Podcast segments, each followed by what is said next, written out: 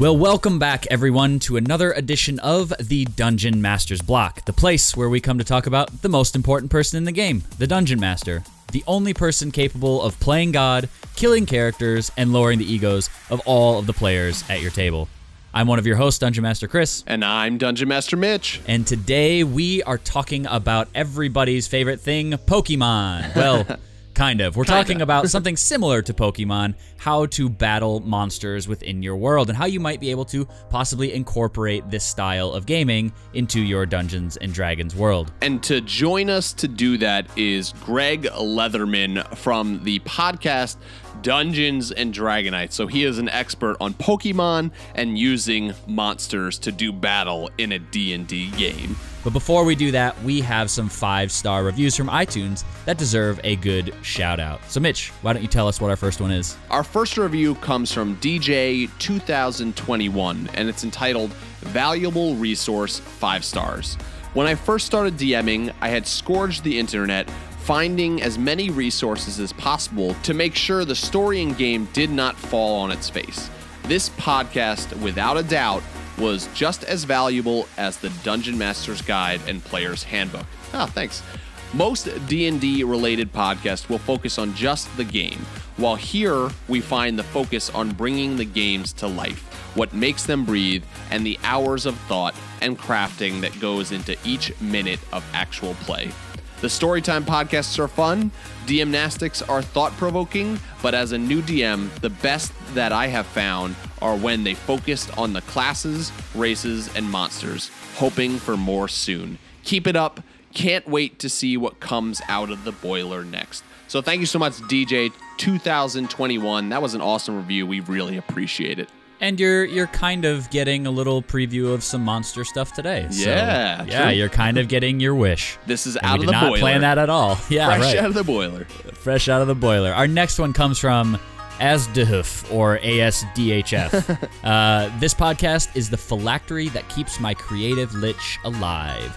The DMnastics and Daily DMnastics provide endless thought provoking content to keep your creativity up. I hope to be a great DM one day, and this podcast has made me think I someday may. Keep up the great work. So thank you so much, ASDHF or Thank you. ASDF. I'm not sure how you pronounce it, but thank you so much for your five star review today. And with that, let's head to the meat to talk about fighting and battling with monsters. I'm starving. We ain't had nothing but maggoty bread for three stinking days. Why can't we have some meat? The flat meat's back on the menu, boys. So, for the meat today, like we said, we are going to be discussing the idea of battle monsters, using monsters in a setting, in a world where you can use them to do battle, very much like Pokemon. And so, to join us in this discussion is none other than Greg Leatherman, the DM of Dungeons and Dragonites, a Pokemon-inspired D&D game streamed live on Twitch and available in podcast form on iTunes. Dungeons and Dragonites is a Pokemon Cast production. Greg, welcome so much to the show. Sure. Well, thanks for having me in today. Great to be here. Should be a fun time. It will be a fun time, Greg. And could you just start off the show by telling us a little bit about yourself? Uh, an introduction of myself. I've been playing role playing games of all types uh, for most of my life. Uh, I started way, way, way back when I was much younger. Uh, my cousin introduced me into the world, uh, actually through Gamma World and, and not Dungeons and Dragons, like most people who were around in the 80s. Um, but that was my first one on, when I was nine. Uh, and then I have been playing pretty much ever since. Gamma World is awesome. Yes, uh, we didn't survive, of, as you don't in Gamma World. That was my first introduction. Was everybody dies in role playing games? It's a it's a great introduction to role playing games and quite a ridiculous introduction to role playing games all wrapped up into one. so can you tell us uh, and the listeners who may not Mm-hmm. know and have may not heard of your podcast just a little bit about Dungeons and Dragonites? Sure. So, Dungeons and Dragonites is sort of an offshoot of the It's Super Effective podcast. So, It's Super Effective is a Pokemon podcast that comes out pretty much weekly. It's been going on for six years, and I've been a big, huge fan of theirs. And so I, I worked uh, an arrangement with the head host, SBJ, to sort of meet a need of mine, which is to run a Pokemon uh, and Dragons world, and to sort of meet a meet of his and his friends, which is they've never played Dungeons and Dragons before. So we kind of got together and said, I want to do this, you want to do this, let's make this work. And so I've created a Dungeons and Dragons adventure campaign that's set in uh, the world of Pokemon. So people who have played the games, um, especially the most recent games X and Y, it refers back to things that happened 3,000 years in the past. So I've set things back to that time frame. So it's exploring what happened 3,000 years in the past and sort of what is leading up to where they are in the games. Awesome. And what was it that actually started your journey as a DM? Like, what got you to step behind that DM screen, as it were? I think with a lot of people, the f- first thing that got me into DMing was somebody needed to run a game if we were going to play. and so that ended up being me.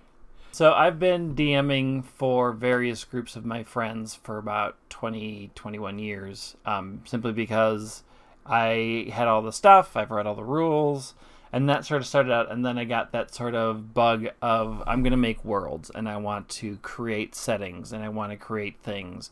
And then that world building and story building just sort of just naturally leads me into I'm going to run you guys through this world. And so I've been a DM for a very, very long time. I love world building and sort of being able to take my other huge fandom, which is Pokemon, which I know a lot about, and say, I want to make a campaign world where this is real. This is, they have to interact with these things and, and explore that through Dungeons and Dragons, kind of combining the two, which was a huge success for me. That's awesome. When did you start to become in love with Pokemon? Was it immediately as soon as the first games came out? Yeah, it was pretty much immediate. Uh, I bought uh, Blue to go play while waiting in line for Star Wars tickets for the re-release. Yep. Uh, Same way time. back That's in awesome. Ni- yeah Yep. '98. Should have bought red. I think it That was was. your And I was like, well, I want something. I like RPGs. I've been seeing ads for this around. I'm just gonna get it, and I'll see if I like it. If not, whatever. It's not that big of a deal. And uh, I didn't. I popped it in, started up. I didn't stop playing the entire time I was in that line. I didn't talk to anybody. Uh, people came up were like, "Ooh, can we borrow that? Can we play?" And I was like, "Yeah, yeah." When I'm done, and I never finished. I was like, and it's still going. Um, That's so awesome. It was almost immediately that I was like, "This is this is my game. You were this hooked. is like the game that I've been waiting for." And what we know about episode one, you probably could have just kept playing through the whole entirety of the first movie. So Accurate.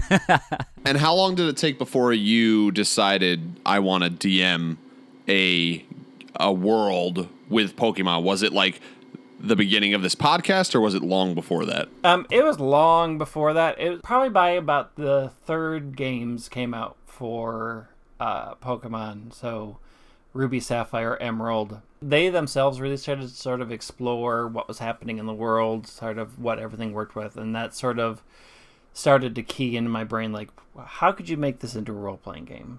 Like, I want more choices. I want to be able to do more things. I want to be able to have more effect on the world that what I'm allowed in this sort of set game. And the games are great and they tell great stories, but what can you do beyond that? And that's sort of when it sort of fell into my brain that I wanted to do this. Um, and then sort of just percolating what all of that meant. And I've probably been sitting before I actually got to play with it. It's probably been sitting in my brain for 10 years, just sort of on and off. Like, what could you do? What system would be good? Uh, how would you make that work? So, Greg, we have for you, like we do with all of our guests, a surprise question. Hopefully, it doesn't throw you off too much, but here's our surprise question for you. If you could take one D&D monster and officially make a Pokemon that was put into Pokemon games that was based off of that D&D monster, what would that D&D monster be and what would their Pokemon name be? Ooh, oh, there's so many good choices. I mean, the things that fit immediately, like okay, let's explore the gelatinous cube Ooh, idea. yeah. Mm, yeah. um, and what that becomes. So, do you go poison type, poison psychic type? I mean, that's sort of like the iconic invisible monster that kills everybody. Yeah. Um, and that sort of just sort of ambient cube is like the base level of how you make a Pokemon. Let's just make a cube and give it Right. a name.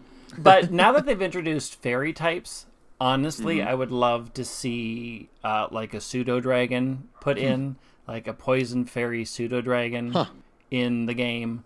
Probably like a mid evolution stage, one of the in between stages. It could go into something much bigger, come from something much smaller, but combine uh, a poison fairy type for its stinger.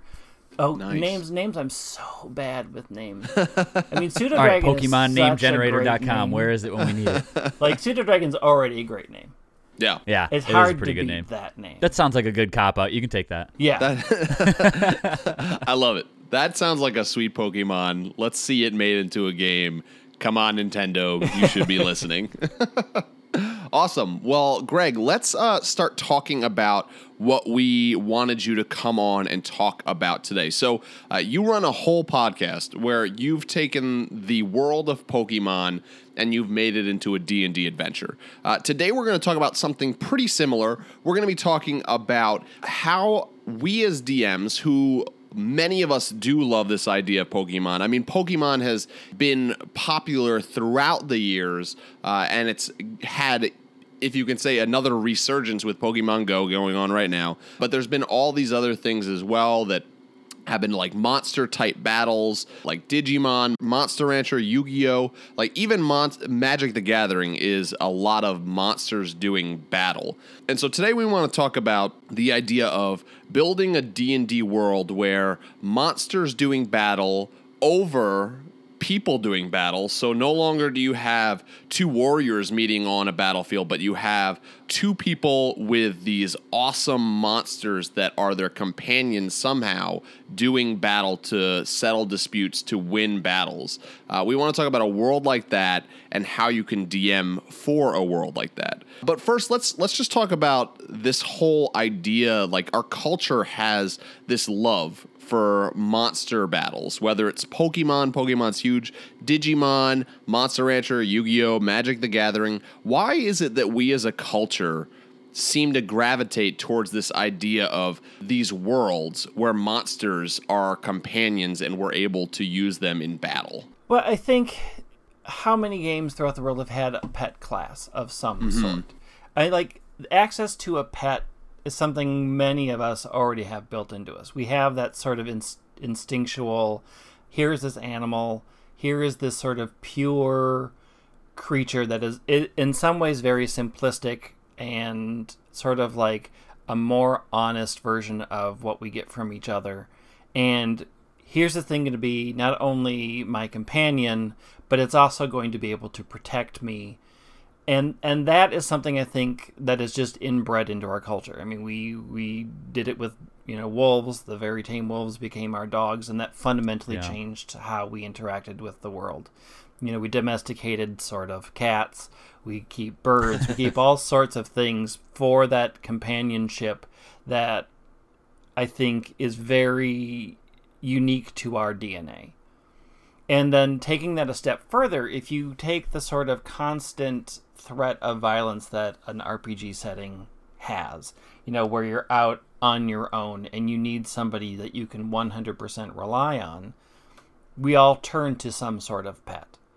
Like, I have this faithful hound that will always protect me and won't betray me. That's sort of the basic of how we sort of look at the world. So, the idea that we can get a whole wide variety of monsters, and these monsters have fantastic superpowers, but also treat us as loyal friends and companions Yeah. and won't desert us, that's a very powerful part of our makeup. It, that is just pure let's take the dog, have it shoot flame while it's flying, and it will love me just like a dog does. It's hard to say no to that. even like in older versions of D&D, I know for me the the biggest appeal of, say, the ranger class was always that you got an awesome animal companion to go along with you. Uh, with the wizard class, you had a familiar that, as you leveled up, it would be able to use more powers. It would get stronger, and it would even get to the point where where it was able to talk to you. And I know for me, like playing as a player in D and D that whole idea of having an animal companion built into a class was just such a strong pull to play that class. And so I think that just definitely echoes everything you just said. I know for me too, like I remember when those games first came out and we were not a pet family at all. We, we never other than other than hamsters, which I'm not really sure you can call those pets or just infestations. I'm not quite sure at this point. But I remember after Pokemon came out, that was about the stage and i don't know if there was a you know deep subconscious thing that changed in me but like you were talking about greg there's that sort of companionship that we really really want from animals. My brother and i we we started wanting a little dog. Like that's what we wanted and we begged our parents. We were like we'll take care of it. We promise. We'll feed it. We'll walk it. We'll take care of it when it goes to the bathroom. And they said no and so we ended up trying to actually make Pokemon a reality. I remember Meyer had these little, like, actual size Pokeballs, and we would run around in our woods and try to catch squirrels by throwing the ball at them because we were just hoping that we could catch Pokemon because that was such a cool idea. And I think that comp- animal companionship that you were talking about, Mitch, from D&D, also helped strike at that for me. And, Greg, what you were talking about in real life, like, I still don't really want pets, but I have a newfound respect for people that do have pets because it's that companionship that you can get from an yeah. animal that you might not be able to be able to otherwise get from anything else. And like Pokemon is the ideal version when you don't want to deal with it, you just send it off to its own home world. Yep, right. You put it you put it in a computer for a little while. Yeah. You don't have to worry about feeding it or cleaning up after it. If it gets out of control, you're just like, "Come on back." We yep. don't need you right now. or you can drop it off at a daycare and level it up. It's yeah. fantastic. Yep. Yeah all the fun, none exactly. of the work. Yeah, right, right.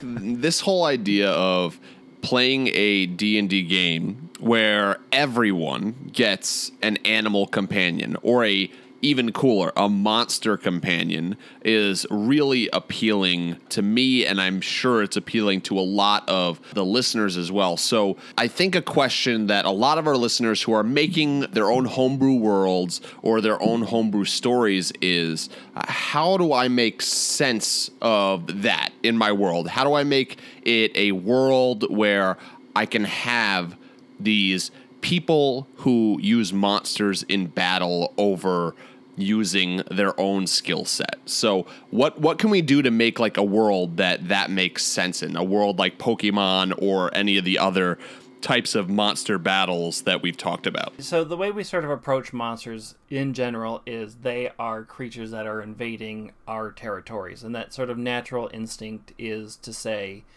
okay, we are going to fight back at them and we're going to sort of just wipe them out. That's like your standard dungeon crawl. It's littered with monsters. They are the opposition. And sort of what I had to do when I was making this world was think of okay, so what if you had a world where these creatures started showing up and they were initially hostile, but you also quickly realized that they were very open to being tamed. Hmm. And sort of how I took that in my world is what would happen if when a uh, Wizard did his first familiar summoner and this strange monster showed up.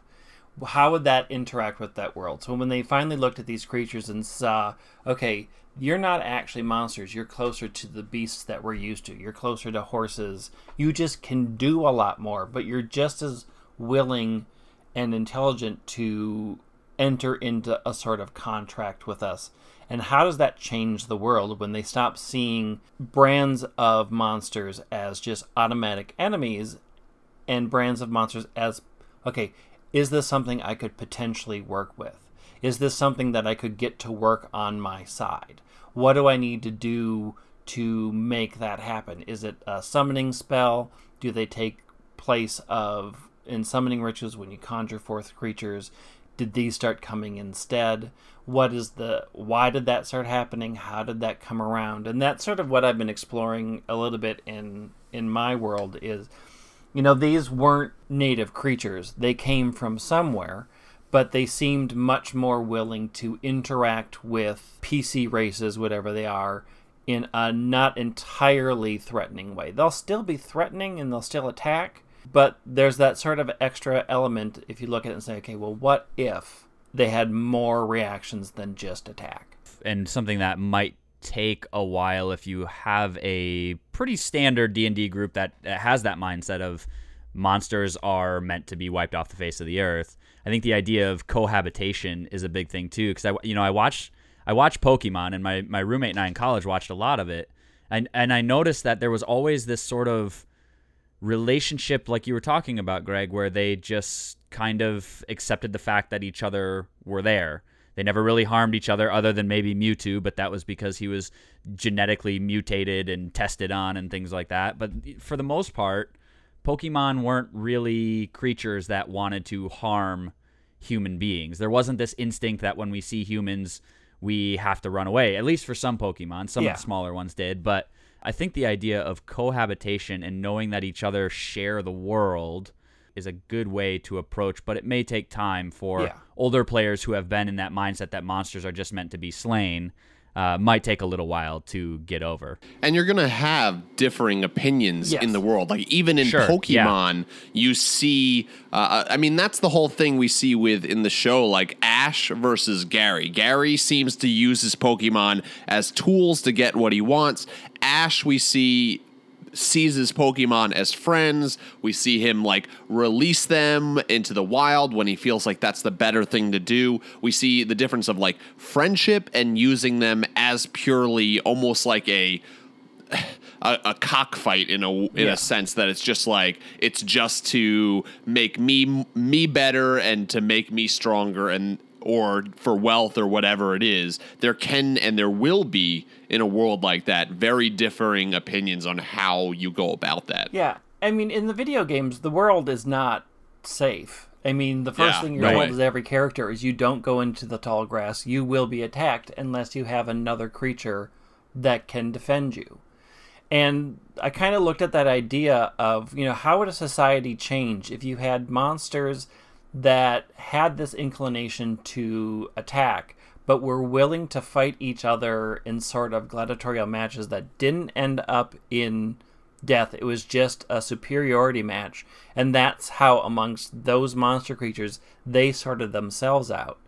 So if they had that sort of battle system built up for themselves where they protected their territory, they did all those things, and then you inject humans in there, how do humans interact with that? They you know, if they already saw these creatures are willing to fight each other and if if they work with us, we're able to tap into that gladiatorial nature that they've already have in their society and protect ourselves.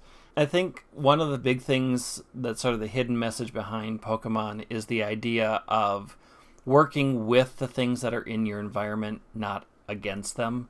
Like it could be a very different game. It could be a standard RPG where all these monsters are invading. It's dangerous to go in the tall grass and you have to do everything to protect yourself. And Pokemon takes a different task to say, if you adopt these creatures, if you work with them, you still have to deal with their negative or violence or what have you, but it doesn't end up in death. It doesn't end up in absolute chaos. It can, like Team Rocket is absolute tools that help create chaos. All the evil teams are sort of the flip side of that equation where they are using these tools to create chaos versus what you're doing, which is to try to just work in harmony with them. But there's still that level of these things existed and have their own unique culture, and then we're entering into that culture and adopting what they do to suit our needs to make the world safer. Yeah, it's mutualism at its finest. Yeah. what you're talking about. I mean, yeah. it's perfectly idealized because Right. it's a game. And so so far we've mentioned the idea of like gladiator type battles and things like that. And I think going off of the inspiration from Pokemon, I mean that leads us to in my mind a world where uh, I mean all of the D&D worlds that I've played in have like coliseums where you go to and you can watch gladiators and a lot of times you have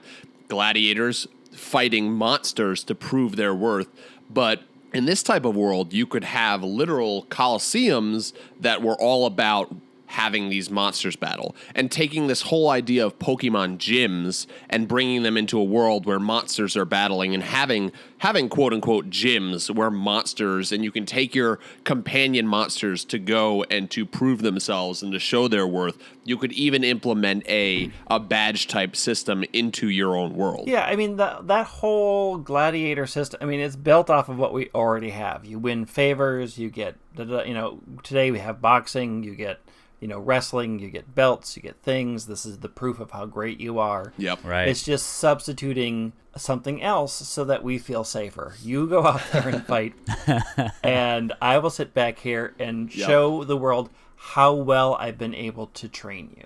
And so, what about the idea as well about capturing these monsters? So, in Pokemon, they have these uh, Pokeballs that capture the monsters, and there's this all this science behind it about how the reflectors inside the balls turn the Pokemon to light, their energy into light, and hold them inside these Pokeballs. But if we're playing in a D and D world where there aren't Pokeballs, uh, what are the ways that, in your guys' mind, that in the lore these people go out and they capture these monsters that are running about to be able to use them. I mean, in a D&D world, you have a million different pocket dimensions that everybody uses. I mean, you you go into a magic hut and you're somewhere else. You climb up a rope and you're somewhere else. This is in my mind there's one of the easier ways is an alteration of the find familiar spell. You basically said, "I'm going to bind you to me." And then you're going to get your own happy pocket home and when I need you, I will summon you out like I would a familiar. Only the relationship is much deeper um, because they can do a lot more. But it's still that sort of idea that I I find you, I go through X Y Z ritual or spell or actions or items that create this bond that allows us to interact. And then how you deal with once what happens with that bond is up to you. I mean it, it just could be that they hang out behind you and follow you around until you need them. And they don't hurt anybody and everybody sort of recognizes either by a magic glow on them or a mystic collar or tags or whatever that this is a safe animal under your control. Yeah. or it's like you know a pokeball. You have an object that they are drawn into and that's sort of like a totem or a fetish of some sort that you use to summon them back out I like that idea of the pocket dimensions and spells being used a lot. And that to me brings about an interesting question of if you're going to create a world like this, of a question that needs to be answered. Is it only wizards and magic users that are the ones that are able to participate in this capturing of monsters because it is a spell that you use to capture these monsters? Or has there been like artificers or wizards that have made items that are now available to the public that can use this spell upon use, just like a Pokeball. Uh, I think it'd be interesting with either case, like a world where only magic users are able to become quote unquote these monster trainers, or is it could go you could go as simplistic as how do you capture these monsters? Well, you go out into the wilderness and you use a net, and it's all about training them like you would a wild animal, and until you uh, are able to get some animals that are like the weaker and easier to catch that you can start building yourself up. Like nobody's going to go out into the wild with a net and capture a beholder because the beholder is going to rip them to shreds. Yeah, I mean, this, the way I sort of viewed it is, you know, what if everybody could learn one simple spell? yeah. Like, all you have to do is you know how to say XYZ and draw XYZ ruins or runes, and then bam, you have the spell. Like, that easy access could easily go, like, anybody who wants to spend the time to learn one thing could do this. Is sort of was where I went with my version of the tamer. That anybody in the world, all they have to do is actually go in, sit with somebody who knows how to do it, sit down, learn how to do this one ritual, and then spends the rest of their life learning how to interact with the animals because they know I have this. I, this is what I do to bond them to me. So you can make it as as big as you want, or you can say easily it's so complicated to bind these things that only select classes Yeah. like wizards know have the patience and study and know how to do it. The flip side of it is is it becomes the tough thing for balance. Because if they're a full-fledged class on their own, then it becomes a little bit more difficult to say, okay, how do I balance this creature against an already fleshed out class? Because you don't want the class to suffer because they also have this creature. Yes. It would be interesting because you you have that option of everyone is able to use it, which is I believe is very much the Pokemon world's like idea of like anybody could go out and become a Pokemon trainer. And there's something beautiful to that, like being able to go like anybody could pursue this, anybody can do this. And then the flip side of it is going no, only specific people can do it. And even if you think of it in the sense of like sorcerers where people are born with this power rather than like they learn it it leads to this idea of only certain people in this world will ever be able to do this and so what happens if you're born with this power like are you seen as like a higher class of person? Do people treat you differently because you have been born with this magical ability to capture and summon monsters? If you have this power and you're born with it and you don't want to become a monster trainer do people look down on you upon for that and are like you've been born with this awesome power why would you not want to become a monster trainer like how how dare you like let your your gifts go to waste it would lead to a whole there's two different worlds there and two different like perspectives to explore and both of them are really interesting Yeah, I mean it's it's the Digimon versus Pokemon aesthetic. You know, Digimon with their Digidestined. Only these people are destined Right. to do this. And if they turn away from that destiny, what are they doing to the world? I mean, Yeah. there's a threat that they can only they can take care of, and they're turning away from it. And that's a very interesting and unique and great story. Versus everybody can do it. How does the world change when everybody has access to these creatures? Uh, and is it a big deal if somebody says no, I don't want to do that? I, I don't see that as right, or it, it doesn't. I want to pursue sailing instead. You know, then it also sort of how ubiquitous are these creatures in the world? You know, if somebody was destined and born with the power, but you know you run into them once every year, then nobody's going to care. But if it's a constant threat, to turn away from that is such a huge and interesting choice. They're both very, very rich worlds. Yeah, I, I keep thinking in my mind about you know the fact that everybody could have them, and I wonder if it's like you know as I'm thinking about possibly implementing this into my own world, could I set up some sort of you know martial arts style? You climb up the ladder, you have to test for a new belt type thing. Like, yeah, everybody can do it, but it's one of those things. Like, are you content with just catching mice? Well, that's great. You'll only ever catch mice, but if you want to move up higher in the world in this sort of system, you have to come back and you have to test again to see if you can go up to the next level, learn how to harness those types of things, practice doing that. When you're ready, when you've done it for a while, come back and test again and you can go up higher in the ranks. And it kind of just prevents from anybody being at any level at any sort of time. Yeah, I think like what you said, Greg, there's a lot of richness to be had in both sides of that, whether it's, you know, going the route of the Digidestined side or going the route of Pokemon where it's kind of, you know, anybody can do it.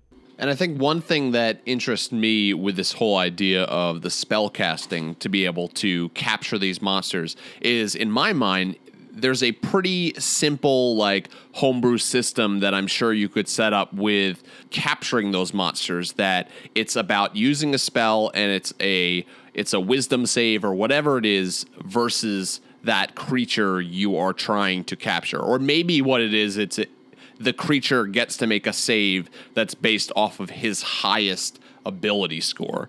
So like the stronger creatures are trying to escape using their strength, the more agile are trying to use their dexterity, whatever it is. And then as you use other monsters to bring their health down, maybe that DC gets a little bit easier for you to accomplish for you to capture them. And so it's just it maybe that spell doesn't work every single time but you have to be able to use it and you have to be able to pass a check to be able to capture it. Because the whole idea of I use I cast a spell and I capture any monster seems crazy and ridiculous and overpowered. So there has to be a level there. My way around that, what I did is if they ever want to capture something, they have to make an animal handling check based off of the DC is the creature's current hit points. So they have to wear it down to a point where they think I have a good shot of passing this animal handling check.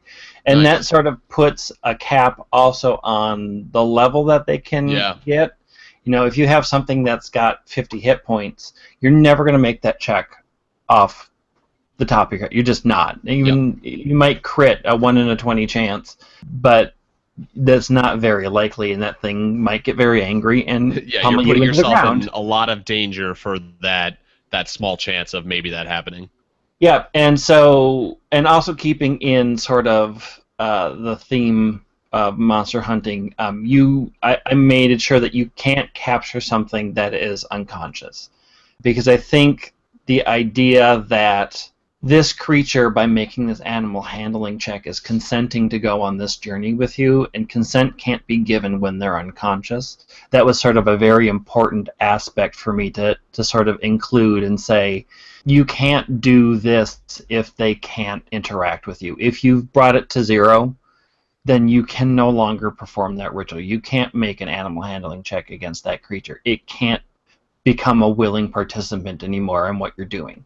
You have to be able to have the fine tuning to lower its hit points to a point where you think you can make the check, you've proven your strength to the creature um, without knocking it unconscious. So let's talk about how, as a DM, we run a game with this type of lore, with this type of world, and how we allow our PCs to use to choose what kind of monsters they're going to be using. And so I, I really want to hear, uh, especially from you, Greg, on this. I know that from your podcast, I know that at least one of your PCs, from my memory, starts off with a Pokemon in his control, the Farfetch'd. How did you give that Farfetch'd to that player? Was it based off of a monster in the monster manual? Was it homebrewed? Was it based off of a challenge rating? Like, how did you go about going, here you go, take this creature at, I'm assuming you started at level one or whatever base level you started at. How did you go about that? So the answer is yes to everything that you said. so the idea is you're putting more hit points on the field without having more attack. And more hit points on the field is a problem. So to kind of look at how I sort of approached that problem was okay, so what is a good amount of health for a first level character that I can divide up amongst these two creatures? And then sort of where is that my starting base within the CR levels? And that's sort of where I came across um, the first anybody who starts out at level one, the CR is only one eighth. So it's one eighth or lower, that's the creature that you get. And anybody who starts as a tamer class, for whatever, however they got their first Pokemon, is up to you. So SBJ chose Farfetch'd as his first, and so I worked with him, sort of, what do you think Farfetch'd is like? And then I went to the existing sort of database, sort of looked at everything that Farfetch'd can do, read about it, read about its attacks in games, and then came up with what was sort of here's a unique set of skills that this one creature can do. Um, and then I used the monster manual creature levels, how to build your own monster, and sort of just created uh, looking at the two. If you look at the Monster Manual in 5e and the the DM guide, you see that there's two completely different design philosophies at work on how to make monsters. The monsters in the Monster Manual are very much more glass cannons. They have a lot less hit points, but do a lot more damage than the guidelines that they give in the DM guide. The DM guide, they have a lot more hit points, but they do a lot less damage. And so I sort of looked at both of those read through the monster manual, looked at all. Okay, well, what is it? What is typical for a one eight CR creature, and then just sort of came up with how to make that work. How to how to create something that's fun for them to use that doesn't break the game at level one. That's not too many hit points the field. That's not gonna do too much damage.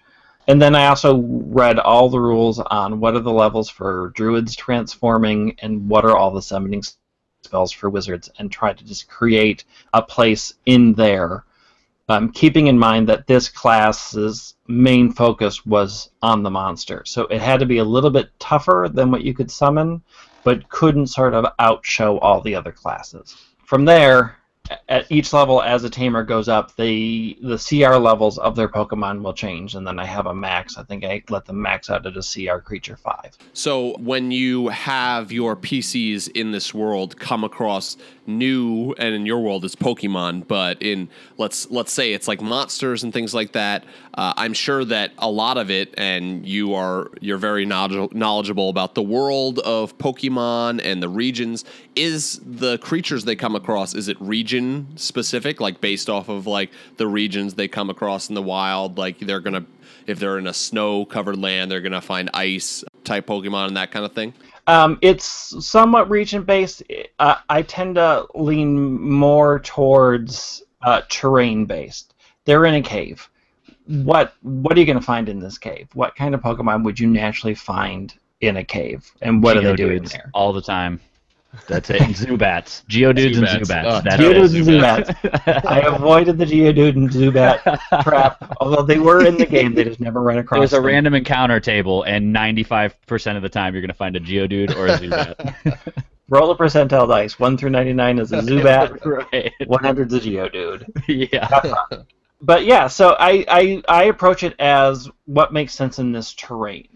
Also, with the sort of asterisk that if somebody really wants something, like if the player really has an idea for their character and they really want XYZ monster, we can find a way to make that work. We can find a way that somehow you come across this creature. Was it kidnapped? Was it poachers? Was it lost? Is it just there's a pocket that it found a home in? You know, if there's something they really, really want, you can make it work. But generally, I go with what makes sense for the terrain they're in. How remote is it? What would be this creature's habitat? Why would they be there? And and let that guide my design choices. Yeah, I mean it's kind of the idea of you know if you go into a port city too, like there, or or you're in a really rich land, it's not uncommon to find exotic animals in people's homes because they have the money to afford them. So is it that sort of thing too, where you're in a port city and you can either trade or you can, you know, are Pokemon in your world or your beasts in your world are they able to be bought, tamed? Are they, you know, there's there's a an endless number of things you could do with that to you know, help players find a specific type of monster that they're looking for. They might just have to pay for it in really, really expensive ways. And Just that- like any item. You, Right, you, you probably find it, but you're gonna have to pay for it somehow. Right, exactly. And that really interests me, Chris. What you were saying too is the like type because in Pokemon, uh, a lot of times will, uh, especially with the gyms, you'll come across uh, like you were saying a port city, and the gym there will be a water gym. And so when you go up against the Pokemon gym trainer, it's like all water type Pokemon. So you of course want to go in with your specific type. You want to bring in electric type Pokemon so that you can do better damage uh, to them and knowing their weakness. But I love the idea of a world where you capture monsters, and like some monster trainers will try to just capture all different types, but some will go, no, no, no. I am a this type trainer. And so you could have a monster trainer who is specializes in capturing dragon types. You can have a monster trainer who specializes in specializes in capturing fiends or constructs like an like a artificer type monster trainer sounds awesome to me or even like giants or monstrosities like those like just that idea is just so awesome to me going along with the D&D type kind of monsters and just saying you have a trainer that specializes in these types of monsters just sounds awesome. What if rangers were much more specialized? Yeah. What if what if a ranger took its favorite type and instead of that it's really good at hunting those, Yes. it's really good at hunting and capturing those. That would be awesome. you know what is and that I, I used ranger a lot as my influence as okay so they don't have let's if we strip out the magic and just make them great hunters and trackers how does that inform who what this tamer is? You know I, i'm great on the coast and so therefore i'm great at all water and coastal type. And i know how to find them and i know how to train them and i'm really good at training them. And what benefits does that specific knowledge give me? So, Greg, you mentioned a little bit about upgrading the challenge rating of your uh, the Pokemon in your game when they start to level up. Is there in a in a world where monsters are used to do battle? Is there multiple ways that you can upgrade your monsters, that you can level them up, that you could even take this idea from Pokemon of evolving them? What are some ways that as DMs we can have this be a part of our world and system? I mean, so the world, like for D and D, the idea evolution isn't built in there simply because the idea is that you're not keeping them around, but you can you can find hints of it. Goblin tribes. So a goblin to a bugbear to a hobgoblin. Yes. What does that look like? How do they get there? Is it that amongst goblin cultures, ex goblins are chosen to go through a sacred rite and are granted divine powers that transform them into a bugbear or transform them into a hobgoblin. Is it that, sort of like in my world, that if you don't kill them and you work with them, allow them, uh, could they have always done this and nobody ever found out because they just have never tried to keep them alive? And now that they're discovering if you keep them around, if you nurture them, care for them, grow with them that as they grow they naturally change and become something different. They gain more power. They they level up just like player characters. Player characters stay alive go on a bunch of adventures.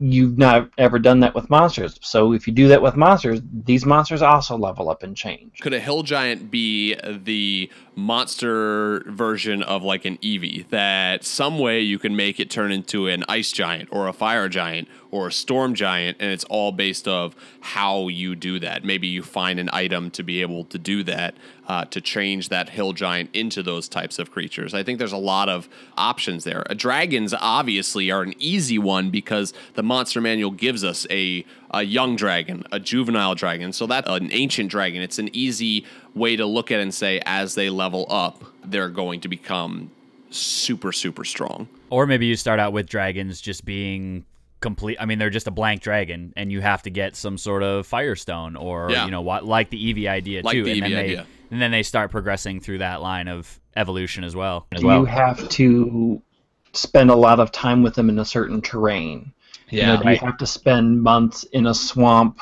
to make them acclimate to swamp and become a black dragon? Do you And- take them up into snow? Do you take them, you know, into fiery layers? You know, is it is it location based that they are going to react and change to the stimulus that you give them, or is it a ritual or a stone or an item? I mean, there's a ton of different ways, and and does it vary monster to monster? Um, even Eevees don't evolve by stone. You know, there's eight Right. forms of Eevees, and they all change in different ways according to how you treat that that Pokemon. And it makes a lot of sense because young dragons, like baby dragons, they don't have a breath attack. So you can pretty much almost take any like young dragon and say, all right, it's a it's a normal dragon type. And then when you train it, or when you use an item, or when you use magic, or whatever it is, you can say now it has the breath attack for fire, for acid, whatever it is, and its skin starts to, its scales start to change into the color and whatever it is. There's other ways to like level up creatures as well. I thought of like obviously armor, just like can buy armor for your creatures or i mean even even some pokemon in the game like when they evolve it some of them look like they're wearing different types of armor. I mean, Blastoise evolves and he has two cannons that come out of his shell. Maybe the armor is an evolution state that happens as your characters start to level up, and so does your monsters. Or is there a whole market for finding, Yep. you know, like proteins or rare candies or, you know, whatever, different items that berries that you can feed them to help give them different stats and things like that too. I think there's a lot of possibilities that players could, you know, almost become alchemists while they're out there too, creating concoctions and testing them. Uh, you know, on their creatures to see what sort of things happen when they feed them, you know, this mixture of protein and iron. Do they get super strong and buff from that? Do they like just not really? I mean, there's a whole bunch of different things that you could do within the world to help PED your creatures up if you want to call it that sort of thing. Yeah. in the game of Pokemon, you're able to teach different kinds of attacks to certain types of Pokemon. You could take that very same idea and you could take scroll the scroll idea that wizards can learn from scrolls and you could have something along those lines of you can teach your monsters different types of spells. And so you can have an orc that now is able to cast lightning bolt or something along those lines and it it adds a lot of flavor that might not be there to some monsters and makes them special and unique and just adds this cool element to using monsters in battle. The last idea that I had for that upgrading and evolving is that maybe there's a and maybe it's different with each monster because some monsters are able to do this from the monster manual in general but maybe there's an upgrading or an evolving state in which your monster starts to learn language and so you are able to even communicate with this creature and as dm if that's something we're going to allow we need to be prepared to be able to roleplay for those monsters uh, those companions of these creatures uh, of these characters that are running around and using them in this world to do battle to train Yeah, and what does that relationship look like? Yeah. Like, when your dog can talk to you, yeah what kind of person were you? That level of relationship, adding that in there, is is a very unique sort of tact, uh, and one one that I think is ripe with a lot of potential. And sort of exploring, like, what do you do if the person that you're partnered up with is an absolute jerk to you? How does that play out? You know, we they they touch on it some. You know, what happens when you get a sentient weapon that is a different alignment of you? You know, you are in this antagonistic relationship, um, but you still have to work together, and that there there's a lot there that can be explored. That's really unique and interesting. What does that look like? How Yeah. do you do that?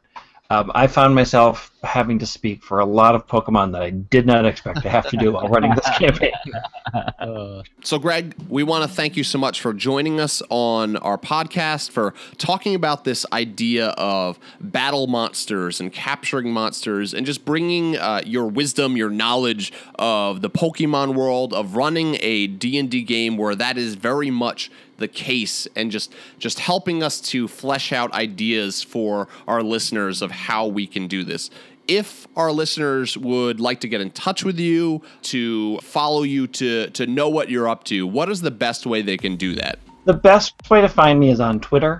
I'm at White Wing on Twitter, and I generally get all uh, both my phone will light up and my email will light up when somebody contacts me there. So it's the easiest way to get me. Awesome. So we encourage you as the listeners to go check out Dungeons and Dragonites. Check out uh, Greg on there running that game. It's on Twitch. It's on iTunes. Those are both great places that you can go and check out that game. The video captures are on YouTube, so if you can't get to Twitch, you can see them all on YouTube. Um, the podcast uh, is downloadable. Season one is done. Season 1.5 or the Gen Con special should be coming up shortly, and then season two will be picking up in September. So, Greg, thank you so much once again for joining us. We hope that you can join us again sometime in the future. I would love it. This has been great. So we want to thank Greg once again for joining us on the Dungeon Masters block. It was a great time having him here, and this was just a fantastic episode. Uh, I really enjoyed talking about all this content about using monsters in a game to capture them, to use them in battle, and to have them be your companions, your friends. It just sounds like an awesome world that can be homebrewed. And Chris, I know you were even saying maybe I'll do this for my own world. Yeah, it's just it's- it's it's a really an fun awesome idea, concept. yeah. yeah. So, Chris, if they would like to get in touch with us to write us an email to, about uh, their ideas of how to implement this into their homebrew world, or just about D and D in general, where can they reach us at? Yeah, you can email us at dungeonmasterblock at gmail.com. We would love to hear if you've incorporated this sort of thing into your world. We would love to hear stories about that. So send us an email there. You can also leave us a five star review on iTunes. Every five star review gets a shout out, and it helps people know that we are a good podcast and worth listening to. And you can also find us on Stitcher and Google Play Music and various other podcasting apps if iTunes is not your preferred method of listening to podcasts.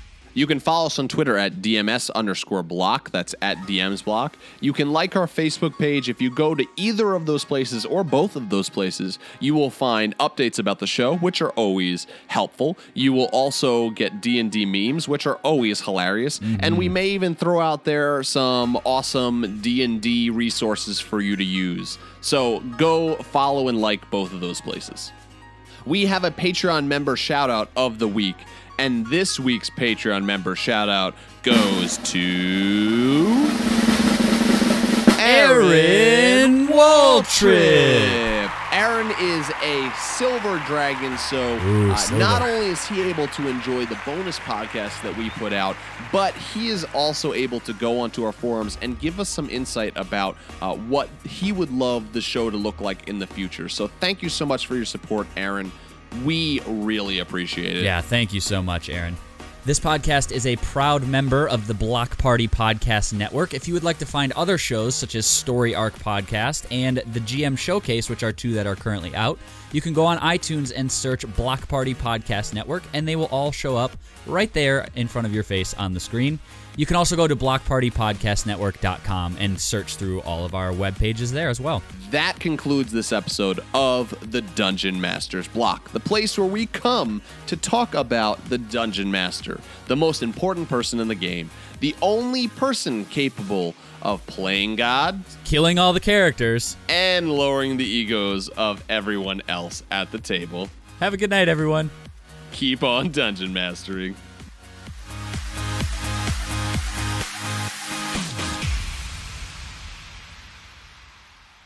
Goodbye. That concludes this episode of the Dungeon Master's Block, the place where we come to talk about the Dungeon Master, the most important person in the game, the only person capable of playing God Lowering the egos of all of the Beastmasters at your table. and. Wait, no. Yours is killing characters. Whatever. I meant, I'm like, wait, that's my line. and killing all the characters.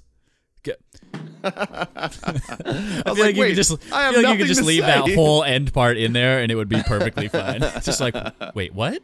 What's going on? oh, it'll probably make its way into a bloopers reel. Yeah, so. probably. Yeah.